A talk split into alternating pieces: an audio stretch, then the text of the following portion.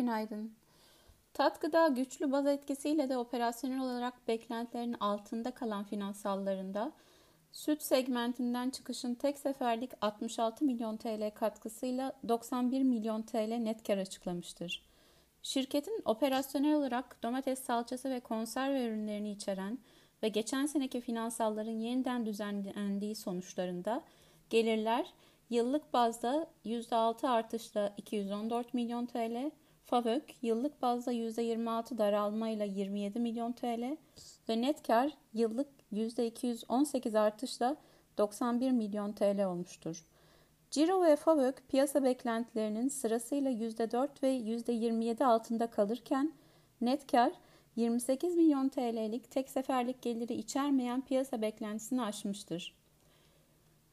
Diğer gelirleri içermeyen düzeltilmiş faaliyet karı %29 gerilerken net finansal giderlerin net kur geliri ve faiz geliriyle pozitife dönmesi ve biraz önce bahsettiğimiz tek seferlik gelirlerin etkisiyle net kar desteklenmiştir.